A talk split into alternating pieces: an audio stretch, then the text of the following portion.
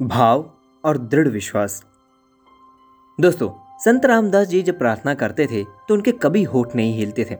शिष्यों ने पूछा, हम प्रार्थना करते हैं तो होठ हिलते हैं। आपके होठ नहीं हिलते, आप पत्थर की मूर्ति की तरह खड़े हो जाते। आप कहते क्या हैं अंदर से? क्योंकि अगर आप अंदर से कुछ भी कहेंगे तो होठों पर थोड़ा कंपन आ ही जाता है, चेहरे पर बोलने का भाव आ जाता है, लेकिन वो भाव भी नहीं आता। संत रामदास जी कहते हैं, मैं एक बार राजधानी से गुजरा और राजमहल के सामने द्वार पर मैंने इस सम्राट को खड़े देखा। और एक भिखारी को भी खड़े देखा। वो भिखारी बस खड़ा था।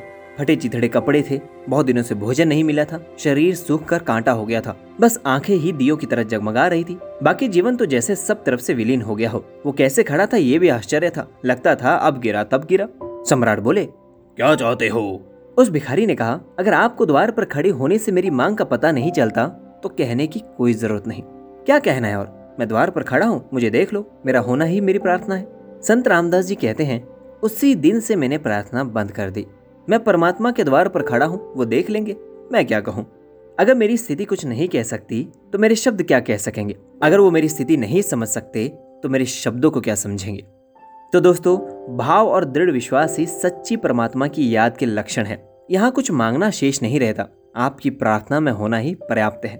ये कहानी सुनने के लिए आपका बहुत बहुत शुक्रिया, और उम्मीद है कि आपके ज्ञान में वृद्धि हुई होगी। धन्यवाद।